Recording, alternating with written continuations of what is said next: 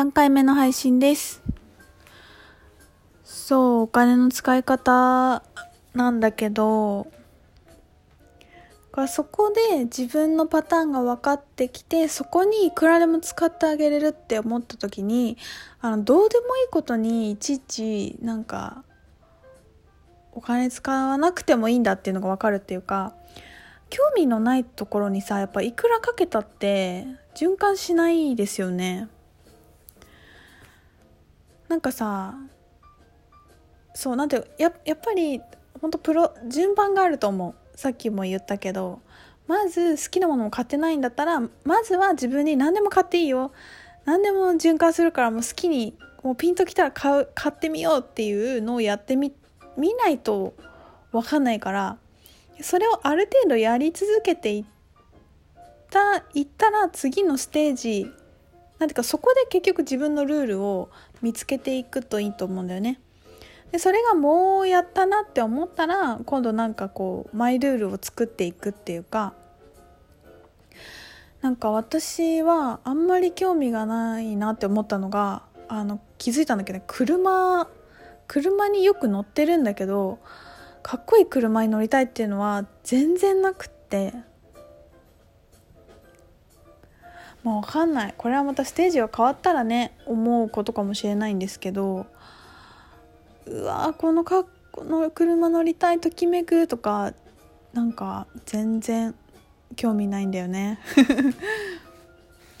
でそこでさなんていうの？ねえなんかかっこつけてさ使ったってねときめかないからね。なんかどっちかっていうとあの座り心地がいいとか快適な快適な方がいいっていうのかな。ねなんかそういうポイントがあるなとかって思ったりとか。なんかすごい細かいんだけど化粧品とかもこれは私お金かけたけどこれはマジで何でもいいとかすごいあるんですよね。みみんなあるある？どう？なんかうんと私だったら日焼け止めとかあの体なんていうの顔全体にくるものは結構なんか好きなものがいいんですよ。あと香りがいいとかあとなんか私はねチークとかすごくこまめに酸化しないように変えててやっぱりすごいぼかすができちゃうってことに気づいたからオーガニックコスメとかでもいいんだけどやっぱ酸化してるさ ボロッボロのやつ12年ぐらい使ってる人がいるじゃない？あれ本当にシミとかになっちゃうからさ私そこは結構気をつけてて長くても半年ぐらいでちっちゃいなんかあるからね今ね。オーガニックなんか日本もさすごいオーガニコスメ増えたんですよ。それのすごいちっちゃいやつとかを長くても半年は買えるって自分の中でちょっと気をつけてて、まあ、そういうのはやってるんだけどあのねなんか面白くて眉毛を描くアイブロウにはなんか絶対なんかね1,000円出したくないの。すごいお気に入りの私チフレの眉毛描くやつがあるんだけど400円ぐらいで買えるんだけどそれが大好きでお金がどうこうじゃないんだよね。なんか好きなものがいいよね。なんかここの安心感みたいな。ここ絶対裏切らないみたいなのがあるんだけど。なんかねそういう自分なんか自分の好きなやつっていうのがあるとやっぱ嬉しいよね。でもなんか何にでもお金かけなきゃいけないっていうその思い込みがある人がすごいいるなと思って。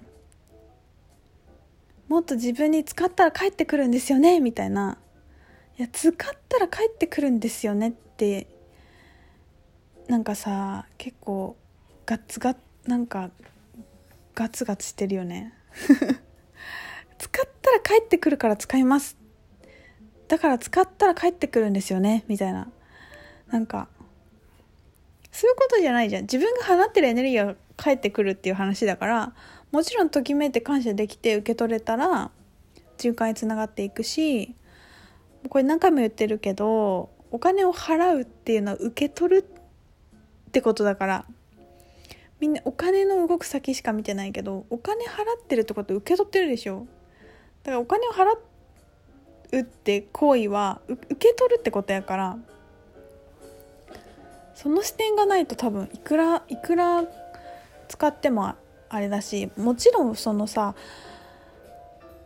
あのー、欲しいものって無限だからね。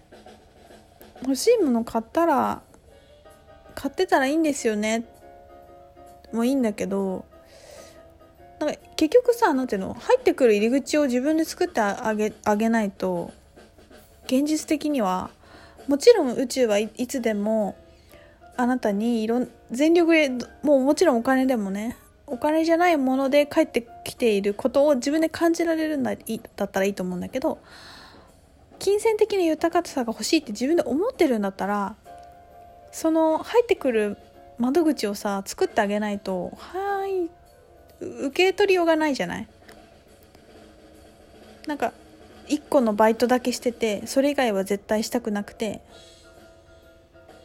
っていうとか変なこだわりとかさなんかそれはそれは難しくなるよね。ハードル高くなるよね。だって自分がスピリットガイドでさ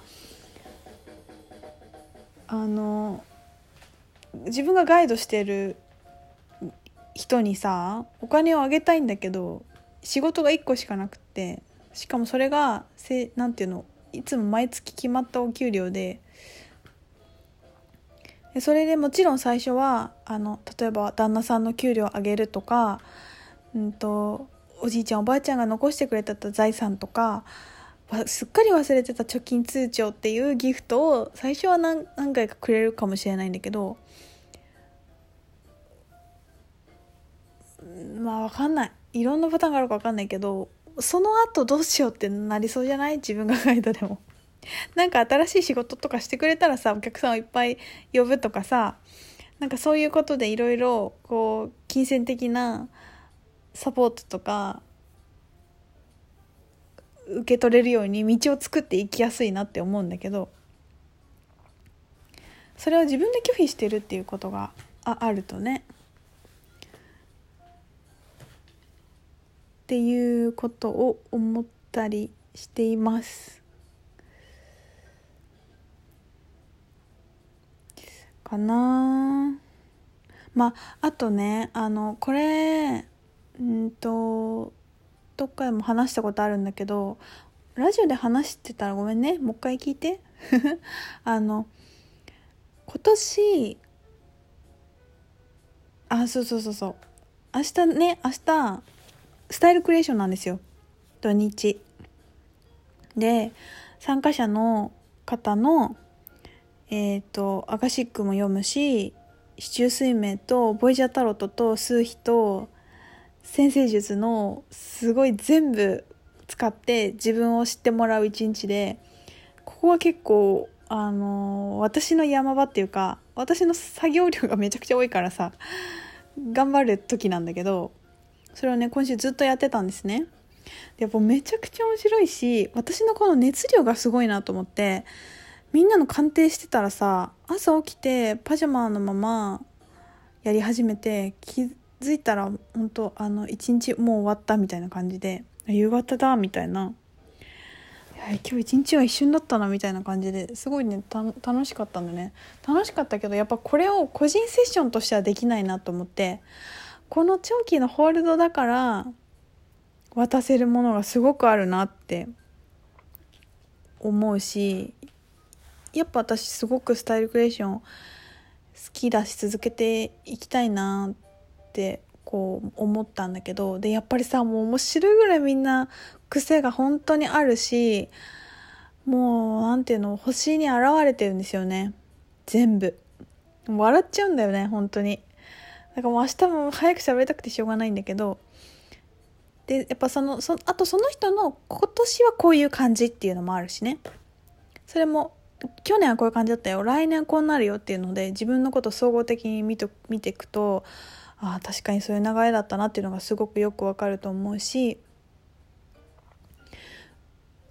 思うんだけど、えーと、それってイヤーサイクルにも当てはまるんですね。個人的にあなたは今年こういう年ですよっていうのもあるし例えば、えーと、この地球2019年がどういう年か2020年はどういうサイクルかっていうのもあるんだけど2019年はあの私タロットカードがすごく好きなんですけどタロットの周期で言うとえっ、ー、と2019年が宙吊りになる男ハングドマンっていうんだけどっていう年で2020年は死神の年なんですよ。でめちゃくちゃ私面白いなと思っていてまあ死神って聞くとみんな「えー」とかって言うんだけど全然そのカードにネガティブな意味もポジティブな意味もなくてそのエネルギーが後押ししてくれるんですよね。だから例えば死神だったら何かあなたが終わらせたいものがあるなら